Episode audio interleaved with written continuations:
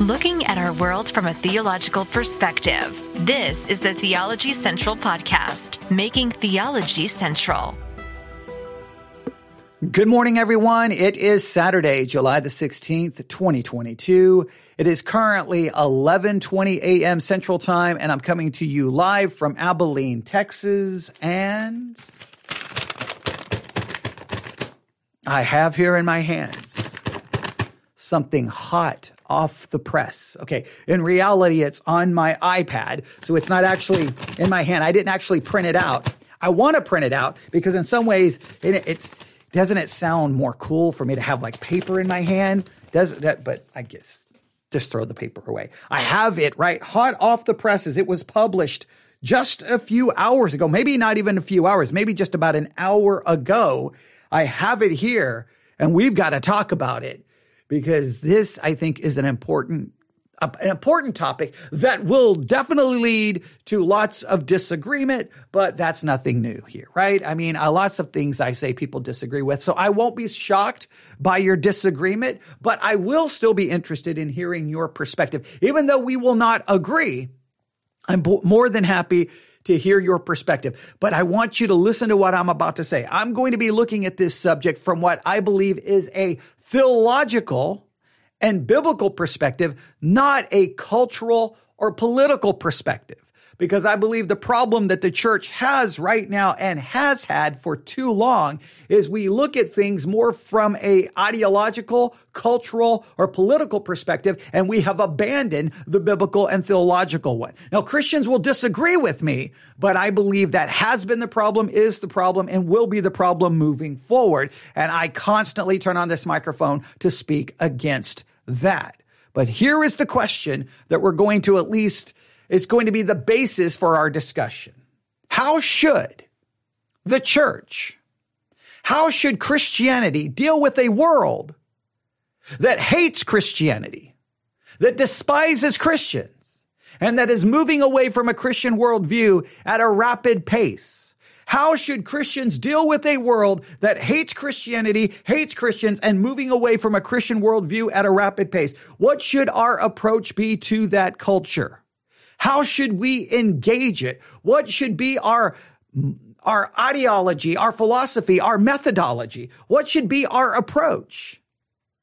Now, throughout history, Christians have taken many different approaches when it comes to a hostile culture. There have been all kinds of different approaches. I disagree with most of them, not only in church history, but in the present. But we have an article here that asks this question, right? Again, published maybe just about an hour ago, maybe two hours ago. Here we go. Are Southern Baptists ready for a world that despises Christians?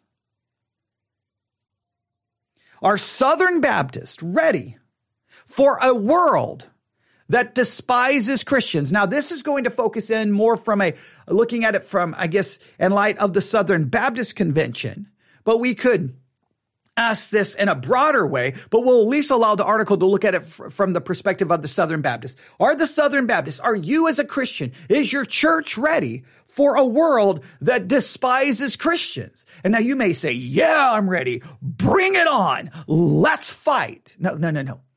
Are you ready? I'm going to, I'm going to ask the question this way. Are Southern Baptists ready for a world that despises Christian? And when I say, are they ready? Are they ready with a biblical theological response? Or are they ready with a fleshly, political, cultural response? What are, what are you, are you ready for a world that despises Christians? What are you ready with? What are you ready with? What, what do you have ready to go? Conspiracy theories? Craziness? Or do you have Bible, doctrine, theology? I, I want you to really ask yourself that question. I want you to consider your church. I want you to look at your church and go, if we end up in a world that's full blown hatred of Christianity, despises Christians, is my church actually ready for that? And what can you do to help them get ready? Well, let's see what this article has to say. This article begins by referencing a different article, okay? And the article that they're referencing was written in February 2022, I believe. The name of the author of the original uh, uh, article is Aaron Renn, R-E-N-N. Aaron Renn's penetrating analysis of American evangelicalism in his First Things article triggered much thought. Now, if I can, I could take you to this, but it's firstthings.com, firstthings.com. And it's the, the name of the original article that was written in February 2022. I, I, I thought this is when it was written is the three worlds of evangelicalism. The three worlds of evangelicalism the three worlds of evangelicalism. I would definitely challenge you to look for that article, The Three Worlds of Evangelicalism by Aaron Renn, R-E-N-N. It was published on fe- in February 2022 at firstthings.com. Find that article. All right. We, we, we may circle back to that article in some future broadcast. I don't know if this may turn I, I always get worried, but this could turn into some uh, series of, of broadcast or, or, or podcast episodes, live broadcast. But if it needs to do that, then I'm willing to do it because I think this is a very important subject, especially as the church continues to move forward. I, I, constantly say that as the church and as pastors and as Christian podcasters, we have to be, we're, we're the ones who should be looking, going, where is the church headed? Where is the church headed? So that we can warn, that we can direct, that we can try to prepare, that we can try to equip. And I think that maybe the three worlds of evangel- evangelicalism by Aaron M. Renn would be an article that you would want to have so that you can start looking at it, right? So what we're getting ready to read is, was motivated, influenced by this original article, all right? Okay, I'm going to close that and I'm going to go back. So Aaron Renn's penetrating analysis of American evangelicalism and his First Things article triggered much thought. So this author is saying that article triggered much thought.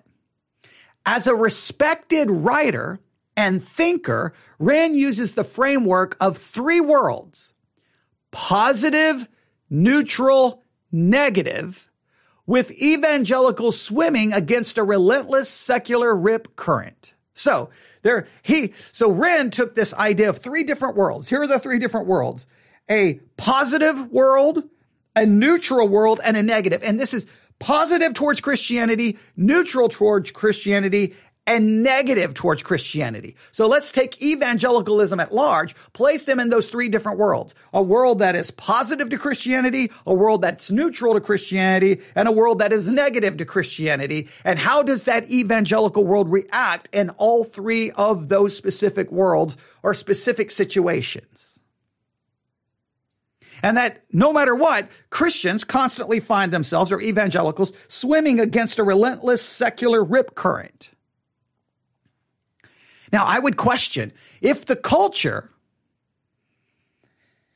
is a, if we see culture as a relentless secular rip current, if we look at the culture and like, that's a secular rip current right there.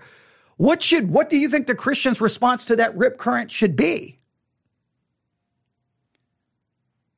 Some want to fight it. I tend to take a different view. We've got to fight the secular rip current. We've got to stand against it. We've got to fight it. I, we'll see if my, my perspective comes out in all of this, but that's really kind of the question.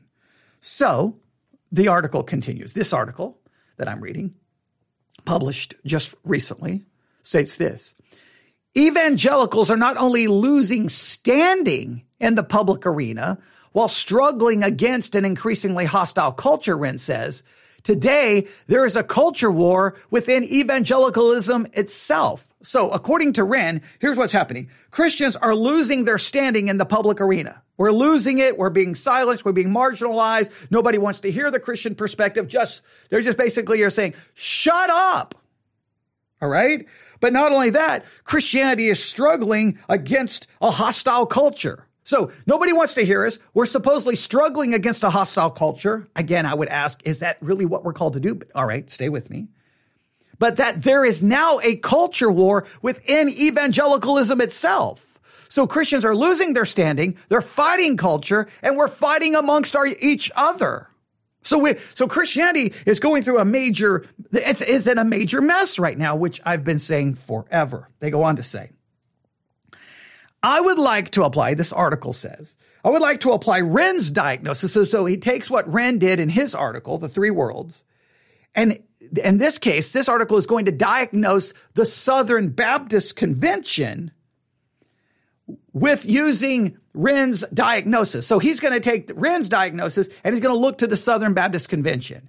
Renn points to three worlds or moments in time that form Christians' views and attitudes. So he's going to take Renn's kind of breakdown. He's going to apply it to the Southern Baptist Convention. All right. Now I'm going to look at it from the Southern Baptist Convention, but I will probably broaden it out to just individual Christians and Christianity at large. All right. So we may, we may have to, we may have to do a lot of work on trying to unpack all of this, but at least we can get started on this Saturday morning. All right. July the 16th. Let's spend some time really thinking about this. So you got your thinking caps on, notebooks open, pencil in hand. Let's work on this. Are you ready? All right. So the first world that we're going to consider, and we're going to put the Southern Baptist in that world, but you can just put Christianity in this world as it is, however you want to describe it. We have Christianity living in a positive world, a world that is positive to Christianity. And this is before, this is pre 1994. So if you were a Christian prior to 1994, you found yourself living your Christian life in a world that was pretty much positive towards Christianity. Doesn't mean that there wasn't sin or evil in the world, but at large, this is how it describes it. Society at large retains a, mo- a mostly positive view of Christianity. Before 1994, the world had a, a pretty much a positive view of Christians. To be known at, to be, to be known as good, church going man remains part of being an upstanding citizen. It was like, well, that, that family goes to church. He goes to church. It was viewed as a positive thing, not a negative thing prior to 1994. Now I became a Christian, not, I mean, not super long before 1994, but I mean, it was like what late, late 80s when I become a Christian. So I had a brief period of living in this world that was mostly positive towards Christianity for the most part. All right. Publicly being a Christian is a status enhancer before 1994. Christian moral norms are the basic moral norms of society and violating them can bring negative consequences. So before 1994, basically a lot of people would at least agree with the Christian view on morality to a large degree. That doesn't mean everyone, but at large, right? This is just giving a basic idea and that they would agree that violating those moral norms would bring negative consequences. Renn states that evangelicals created two main strategies in relating to the secular world in this positive era. So when you have before 1994, Christians, Southern Baptists specifically, but Christians, developed two strategies. All right. All right. We're living in a world that's for the most part positive to Christianity, right? So what can we do? How are we going to fight that part of the culture that is negative to Christianity? How are we going to fight apart against that culture that is hostile or ungodly or secular. How are we going to, what are we going to deal with it? When, because, well, it's a kind of a positive period. There's still the ungodliness, but how are we going to stand against it? Well, the first strategy was the culture war strategy. The culture war strategy. And this is where I believe the church horribly went wrong. This is where I believe the church went wrong. And I know my perspective is in the minority, but I believe the minute the church looked around and said, look at the, look at the culture, look at the parts of the culture that's against Christianity. Let's fight it. Let's engage in a culture war. I believe that's where the church completely goes wrong, right? Like if you're, if I'm following a, a church history timeline. Now, I, I believe these things have happened prior to what, where they're getting ready to look to, but they're, they're going to look to a specific moment in history that I've talked about in a number of podcast episodes, right? So we're in a pre, we're in a positive, a positive world pre 1994. Christians look around and they see parts of culture that are ungodly, that are secular, and they're like, what are we going to do? And they decide we're going to fight the culture. And this is what they point to. Jerry Falwell's moral majority and the so-called New Right movement in the 1970s. And a part as a response to the sexual revolution and the moral deterioration of the country. This movement aligned with the Republican Party as Ronald Reagan became president in 1981. The Christian Coalition and other smaller cultural warrior groups chose the GOP as their political home. Now, please note that's very important. We're going to fight the culture war. And guess how they wanted to fight the culture war? Politics.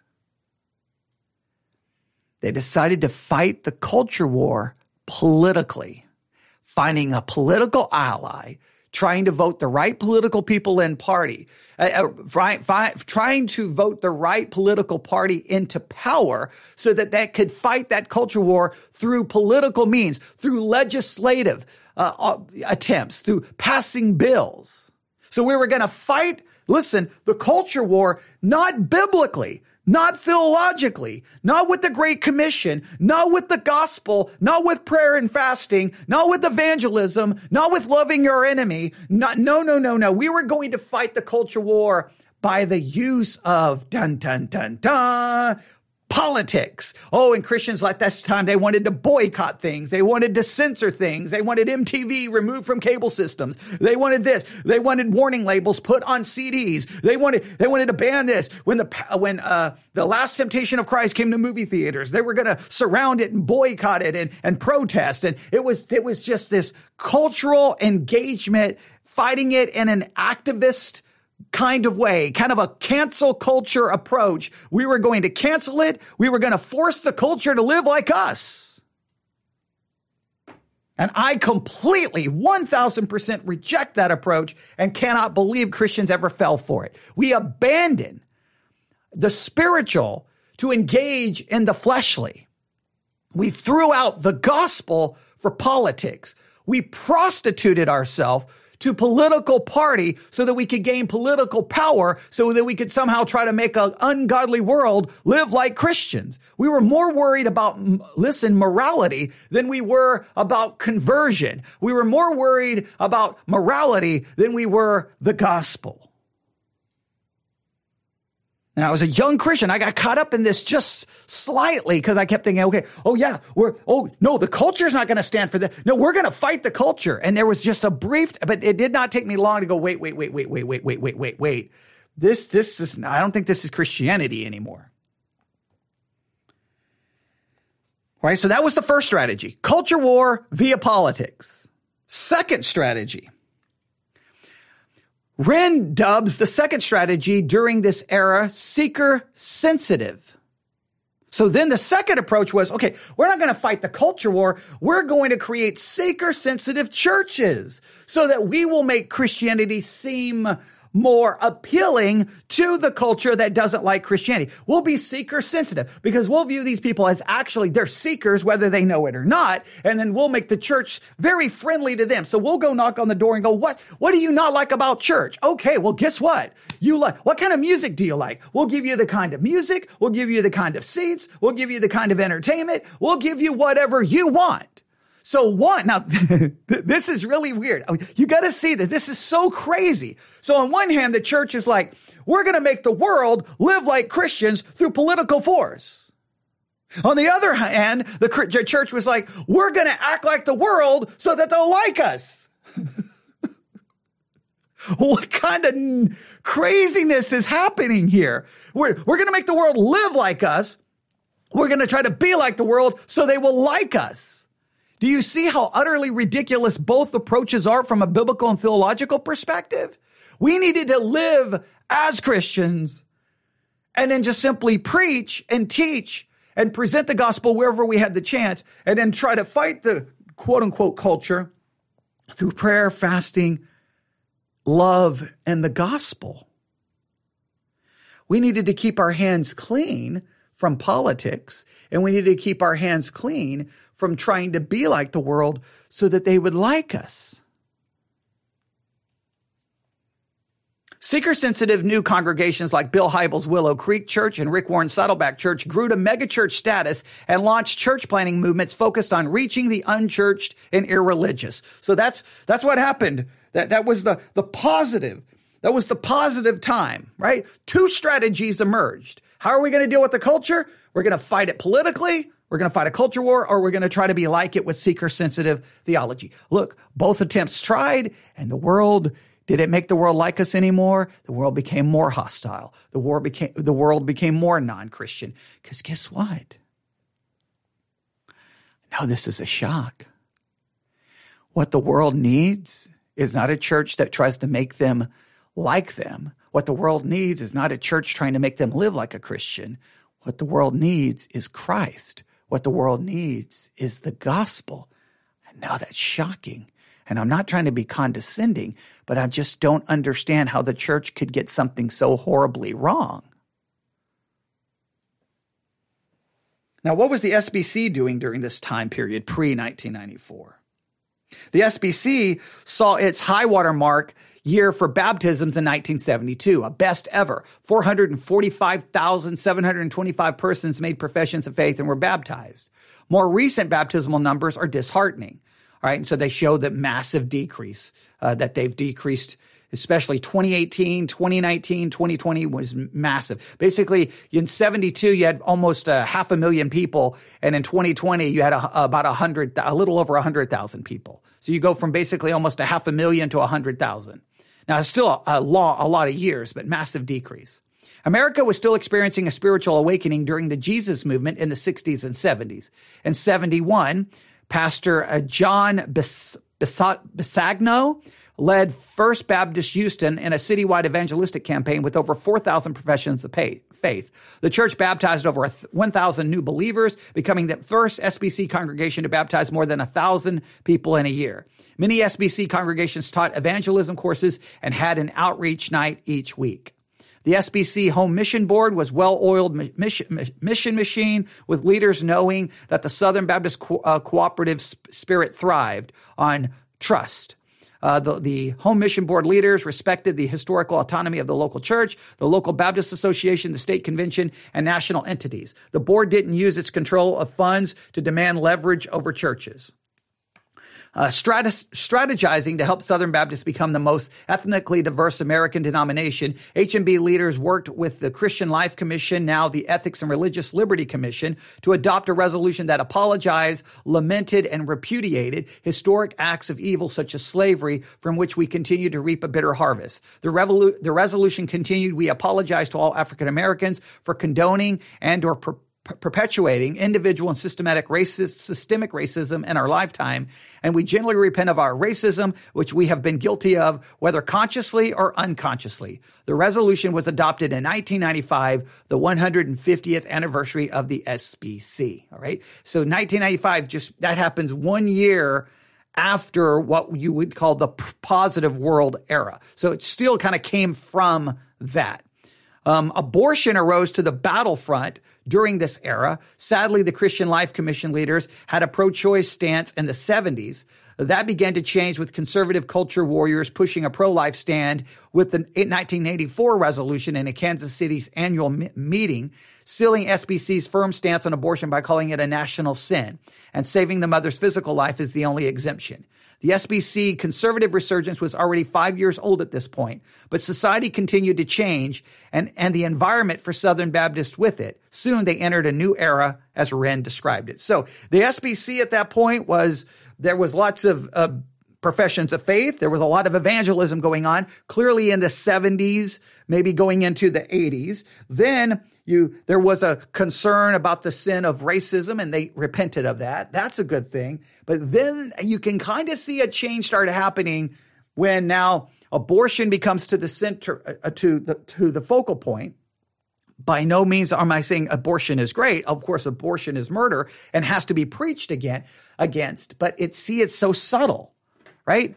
Hey, we're going to focus on the gospel slowly but surely, we're going to focus on something like abortion. Now, again, I think the only solution ultimately to abortion is the gospel. You got to change hearts. You don't change hearts. You can pass all the laws you want. People are still going to find a way to get an abortion, right? Okay? And especially with the, the current Supreme Court ruling, sending it back to the states, states, other states are going to be like, yeah, come here. There's already a discussion about basically having like an abortion ship outside on the coast of certain eh, parts of the country where you just go there, get on the boat. The boat, boat goes out into internet, ship goes out into international waters. And then, then there's no law restricting abortion and they can do the abortion, come back to the shore and then pick up more patients. I don't know exactly how it's going to work, but there's already a call for that to happen. So it's still going to occur unless you change hearts. That's why the church should never abandon the gospel for these cultural issues. I'm not saying we don't preach against them. I'm not saying that we don't call people to abandon that way of thinking, but you can fight against some of these. And even though your fight may be right, even though it may be a good thing, in some cases it can supplement or it, it's not, it's not supplementing. It almost replaces. It becomes a substitute for, you almost substitute it as the focal point for the gospel. So that's kind of what was going on in the SBC. You can see what was happening within Christianity at large. Culture war, seeker sensitive. That's what was happening during this time where quote unquote Christianity had a was viewed positively for the most part in the world. That's pre 1994. But things are going to change in 1994. Now we step into what's called the neutral world.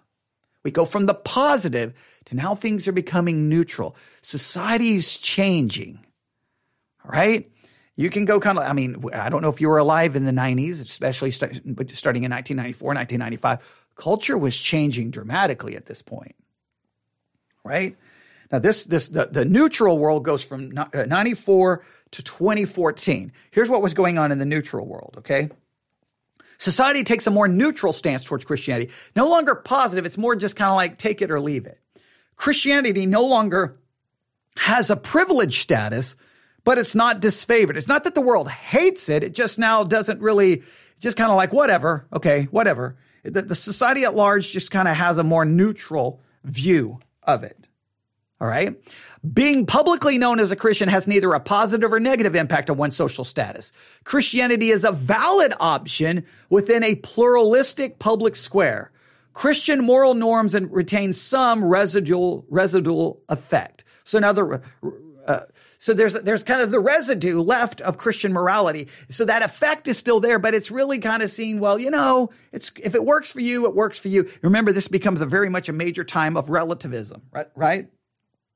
Uh, you, you, you can see this time taking place. So the, the you can see the, the, the, the, the leftover of Christian morality is still there in society, but the society is becoming very relativistic at this point in time.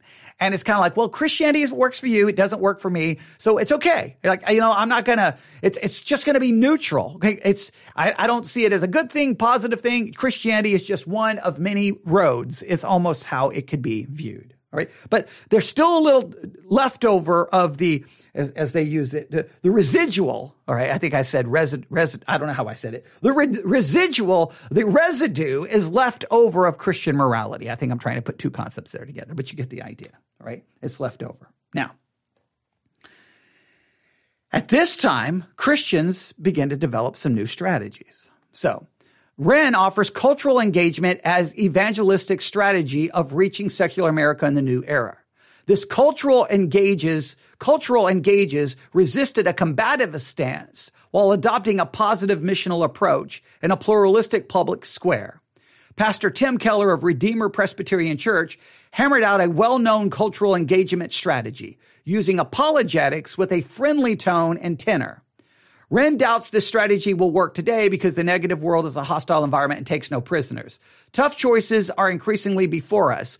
Offense is unavoidable and sides will need to be taken on very important issues. So basically, this was kind of like um, cultural engagement. We're going to engage the culture, but in a kind of a more positive and friendly way. We're not going to be hostile, but we're going to, so this was kind of a more cultural engagement, apologetics, that kind of approach, right? And so that kind of became a, started making its presence known in 1995 moving up to 2014 kind of a cultural engagement it's a more it's a, it's a missional approach with with a more positive kind of friendly tone but but you're using apologetics but a much more like let's discuss this intellectually. Let's discuss this academically. Let's discuss this apologetically, but let's do so in a kind of a engaging way, not necessarily in a hostile way. And you, and that idea of missional approach, you probably heard a lot of that in the mid 1990s. James R. Wood engages that Keller's approach of being winsome and a culture that is transitioning to hostile creates self-doubt as evangelicals continue to face pushback and attacks. He says, if winsome is met with hostility, it's easy to wonder, are we in the wrong? Thus, the side slide towards secular cultural's reasoning is Greece. So some people said this had a negative impact you you can look at it from how, whatever way you want to look at it. All right. So what was the SBC doing during this neutral time period? Uh, the SBC started strong in the neutral world. It chalked up 1,781 church plants and new affiliations, but momentum was diminishing. All right. So they were, they were doing all kinds of church plants, but it was starting to slowly begin to slow down. Conservative pastors like Jim Henry, Jack Graham, Bob, Bobby Welch, Johnny Hunt were some of the SBC presidents in that era.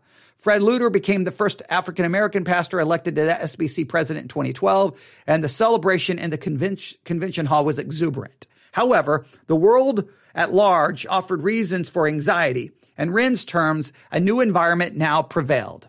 All right. So not really, not much happens in that kind of neutral period, right? I, I think I think you can. I, I will argue. And now I'm, i know these people have studied it more than I have, but I was I was a Christian during that period, right? I was a Christian. Remember, I was a Christian.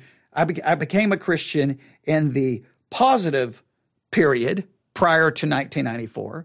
I was a Christian during the neutral time period, 1994 to 2014. I lived through all of that, right?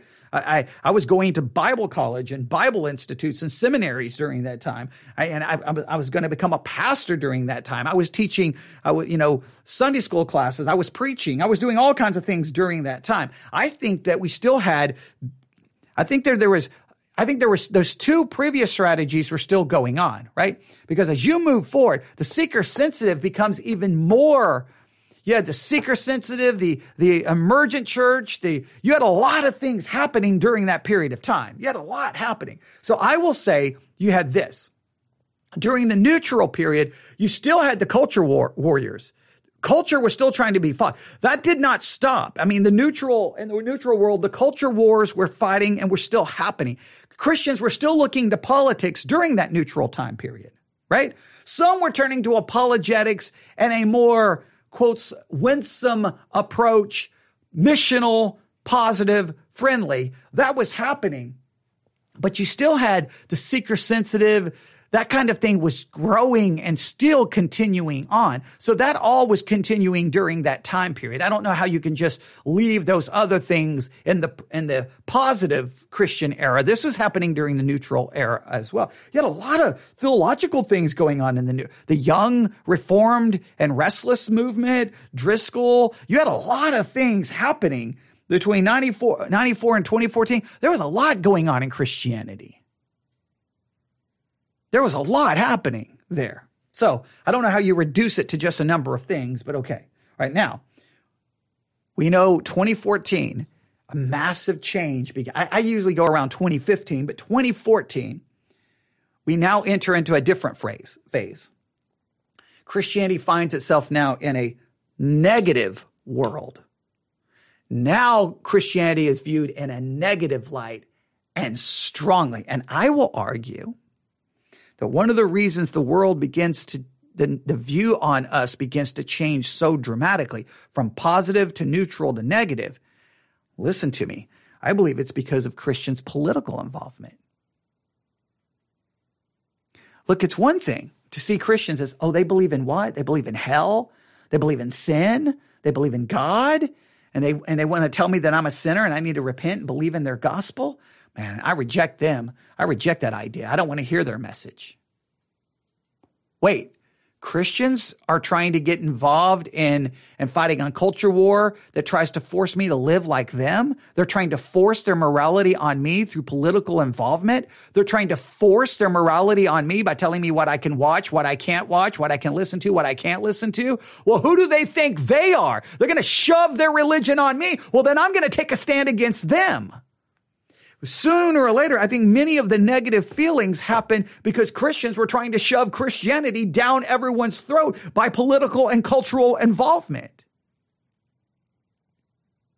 That's not a hostility towards Christianity. That's not a hostility towards the cross. That's not even hostility towards the gospel. That is hostility towards Christians trying to force Christianity on them, utilizing every method under the sun other than the gospel. I think that's what led to the negativity. Here's what they say about the negative world. Society has come to have, have, a negative view of Christianity.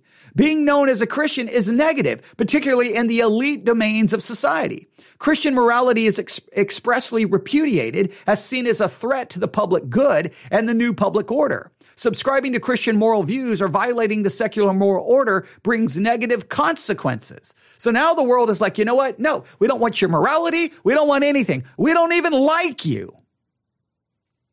Wow. Now, now there's always been that hatred to some level, but I want to make sure you draw a distinction between hating Christ, hating the cross, hating the gospel, hating Christians because they feel like Christians are trying to shove Christianity down their throat by trying to t- dominate culture, transform culture so that they have to live as Christians. That's a very big difference. Now, Renn went on to say, he pulls no punches here. Despite ample evidence that America has now entered the negative world, no evangelical strategic approach to it has emerged.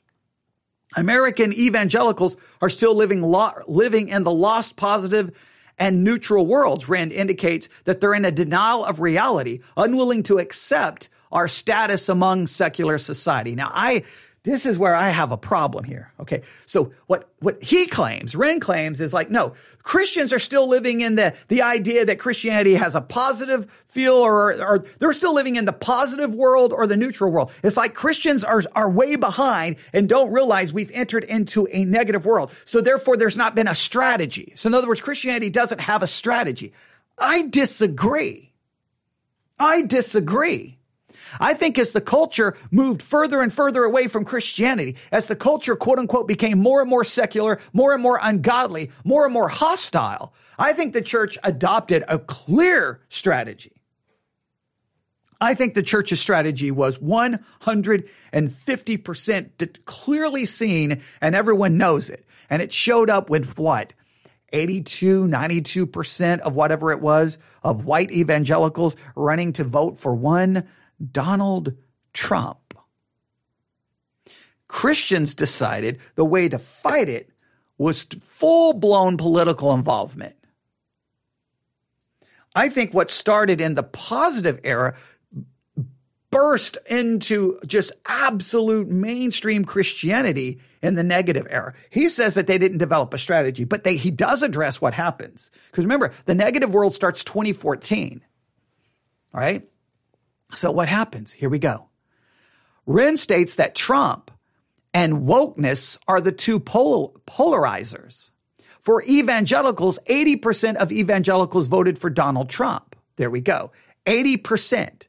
So the evangelical world was like, this is how we're going to do it. We need Trump. We need to fight this. And they, they saw the negativity and wanted to fight it through fleshly means.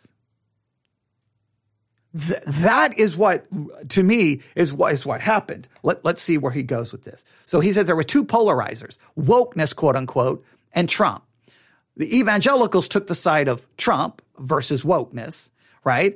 They voted for, for Donald Trump, but a much smaller share of the elite evangelical leadership class became the religious equivalent of the never Trump movement. So a very small group of the religious elite, as they say, become the never Trumpers. So now, but guess what happens? When you become the never Trumper or you become a Trumper, you're now fighting, now you're fighting a culture war within evangelicalism, but on political grounds, not biblical and gospel grounds. So the church becomes so focused on this political involvement that now everyone's fighting it either for the Trump movement or against it. So now the church has completely abandoned, and for the most part, biblical and theological approach.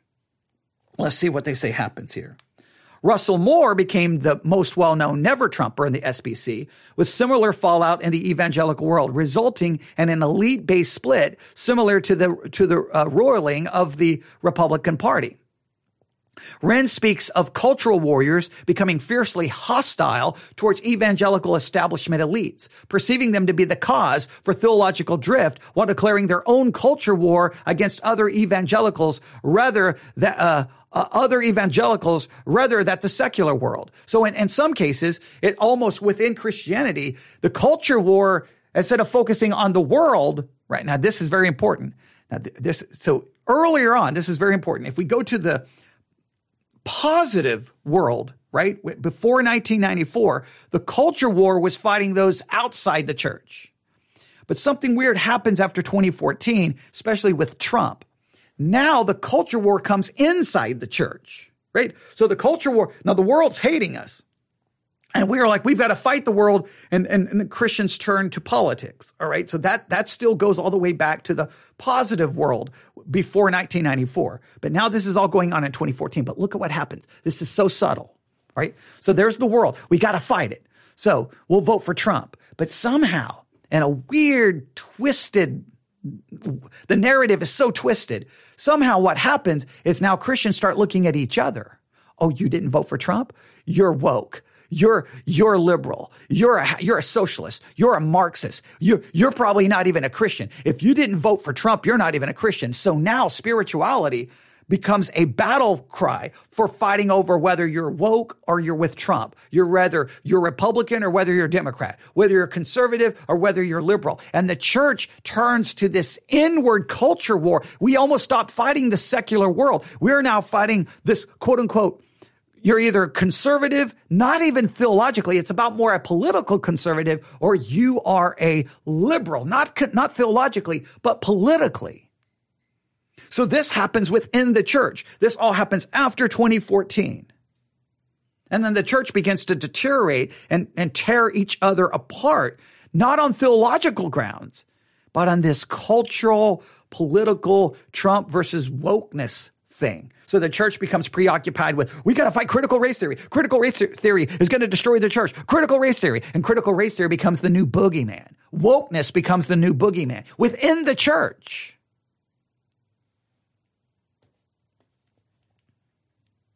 Renn thinks that the culture warriors may survive while those who look to accommodate the culture will, will wane in the negative world. Culture warriors may become smaller in number while pushback from public and cultural influence, but their historical tenacity, finding the right future leaders and acquiring new skills and sensibilities will help them grapple with future challenges until brighter days and bigger platforms come. Right. I don't know what, where, I don't know where it's going, but I just think it's going to become, what I feel is, is the church is going to become more political and more focused on culture wars. Really, what kind of started going all the way back to when we were in a positive world, those strategies, other than say the, I think the seeker sensitive strategy is kind of given away to some level, but the, but the, culture war has only grown, exploded once we get into the negative world. And then we started fighting the culture politically, but then we started fighting ourselves and identifying ourselves using cultural and political ideology instead of theological. We weren't fighting theological battles. If you think about it, in the negative world, right, which was, uh, the I'm sorry, the neutral world, which was from 94 to 2014. Think about what was happening in the church from 94 to 2014. During that neutral period, the church was fighting theological wars, right? You had the fight over Arminianism and Calvinism. You had the, the whole, like there was all this, the, the resurgence of Reformed theology, people discovering the Puritans. You had, you had these theolo- theological battles over fighting against the seeker sensitive movement and, and, and, and that thing. And then next thing you know, the emergent church, emer- you had major church movements happening. The, the church was in a theological upheaval, but it was still theological. The, the church was still fighting theological battles. And by the time you get to 2014, it's like everyone's like, I'm tired of the theological battles. I'm just sick of it. I don't even care anymore, right? I'm tired of, wait, what is the world doing? Oh, we got to fight the world. We got to fight the world.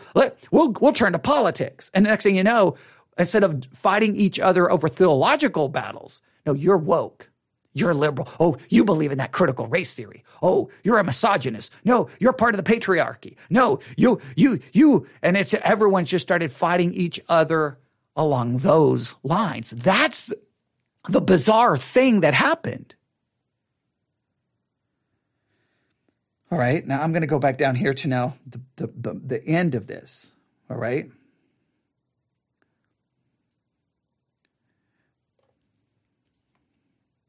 Now, the SBC in the negative world, now we're going to go back to the SBC.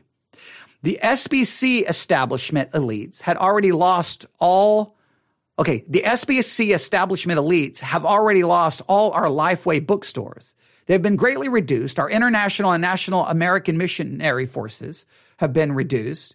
Gone forever are the beautifully family oriented Glorieta and Ridgecrest conference centers. They have reduced a once thriving cooperative spirit among many state conventions and associations and non Southern states while putting off all our remaining eggs in the church planning basket with far less focus on training existing SBC congregations and communicating the gospel to secular people and the ways that they can hear, understand, and respond to Jesus. The total cooperative program giving through the SBC churches in, 20, in 2008 was 548.2 million, 548.2 million. Uh, the 2008 total has never been reached again with a 16.9 decrease over the next 12 years. 2021 saw a 0.52% uptick from the previous year.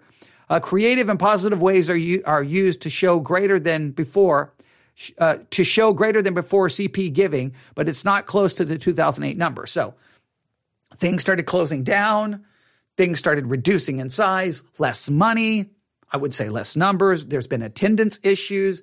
Things are definitely changing in the culture. More and more people are tired of, and you know why? I'm, I think one of the reasons many people are tired of the church, it's become so politically hijacked. It says, now embroiled in a convention wide sex abuse scandal and crisis with the possibility of becoming un- unsurable as a convention due to the executive committee's, committee's, vote, committee's vote to waive attorney client privilege puts our historical method of fundraising, uh, of funding missions in peril. However, with the Supreme Court overturning the 50 year old Roe v. Wade decision, Southern Baptist culture warriors caught a glorious gust of wind in their cells. Thousands are realizing that if we had followed the leadership of, con- of condescending establishment elites, the Supreme Court now would be packed with Hillary, Hillary's progressive pigs and Roe would still be in place. It's astonishing to observe those who cannot seem to celebrate this victory. Renn closes on a positive note after saying, Evangelicalism is in a flux and its future as a coherent movement is in doubt.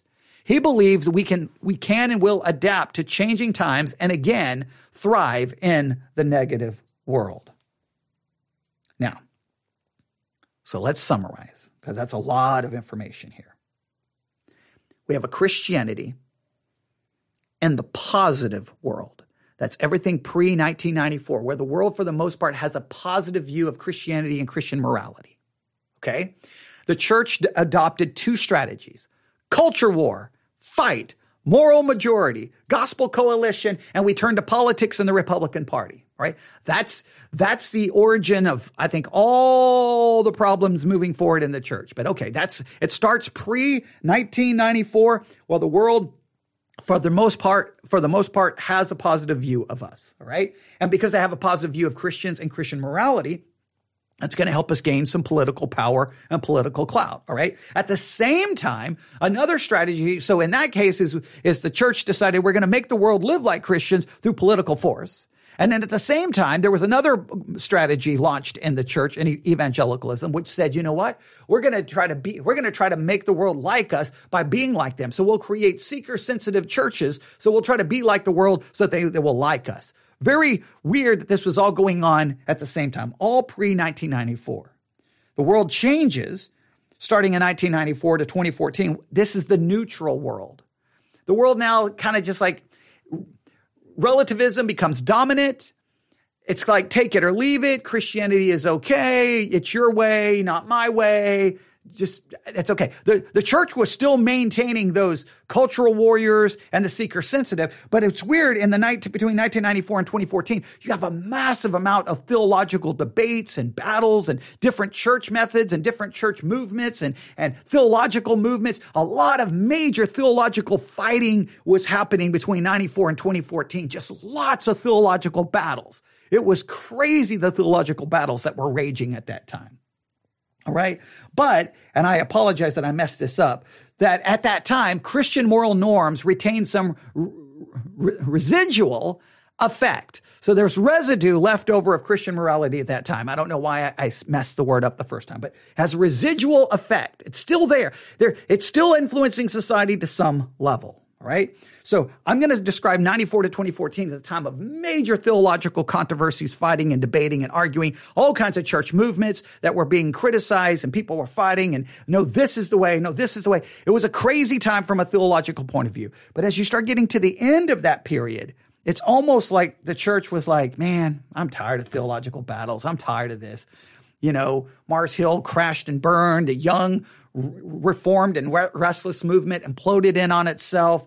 I'm just tired of all of it. And then we started looking around going, the world, whoa, the world just went from neutral to very negative towards us.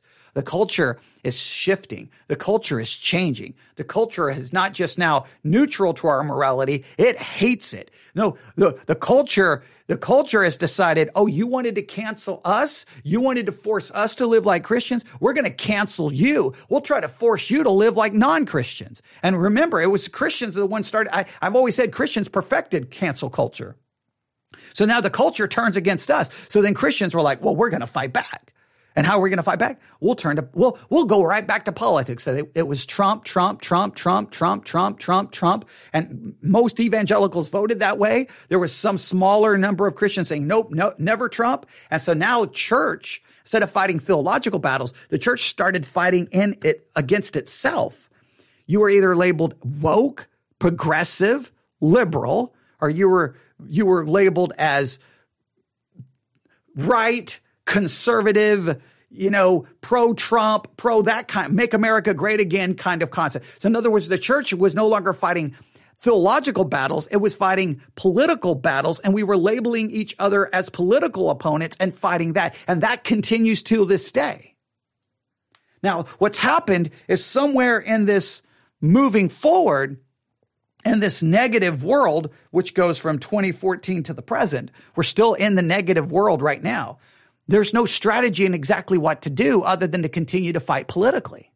There's not been a resurgence of theology. There's not been a resurgence of Bible, anything. Church attendance is dropping.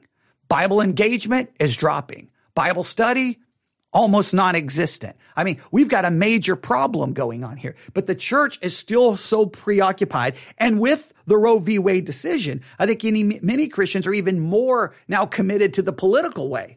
They're now more committed to voting, more committed to getting Trump reelected, more voting, more committed to the political solution. In the meantime, the gospel has been thrown out, theology has been thrown out. And the church is becoming more a cultural movement than a gospel movement. Where we're headed, I think we're going to become more political more divided. The church is going to become more hated because it's going to be seen as a political entity instead of a gospel preaching entity. More people are going to get tired of the political influence of the church and going to leave the church. And the church is going to be in a very weakened state. Doesn't mean Christianity is going to go away, but I think we're in very big trouble. There, I'll have to stop there.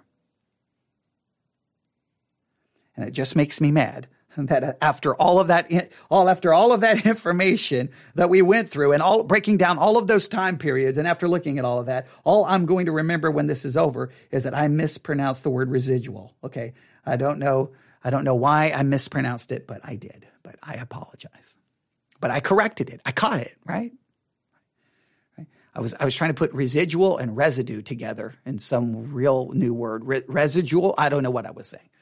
All right, but I can't worry about that now. I hope this sparks a good conversation. Now, the original, the, you kept, I kept quoting Renn, Renn. I'm quoting Aaron Renn from an article. The original article is from firstthings.com, the three worlds of evangelicalism, where he breaks everything into those three worlds, the, the positive world, the neutral world, and the negative world. Okay. Now, the article that I was, so that's what I, is, key, is being referenced, but I was referencing it from an article that was just posted today called Are Southern Baptists Ready for a World That Despises Christians? Are Southern Baptists ready for a world that despises Christian? You, you can find that at thechristianpost.com. Are Southern Baptists ready for a world that despises Christians? There's a lot there. You can tell me if you agree with those time periods. Do you agree with my assessment of those time periods? Whatever you want to say, I'd be more than happy to listen. Newsif at yahoo.com, newsif at yahoo.com, newsif at yahoo.com. All right. We'll be back today. All right. We're going to, we, I've got a lot to do. I got to get ready for tomorrow. And so, but, uh, man, there, there's a lot to talk about today. We'll just see if this sparks, hopefully it sparks some good conversation. But email me, newsif at yahoo.com. All right. Thanks for listening. Everyone have a great day. God bless.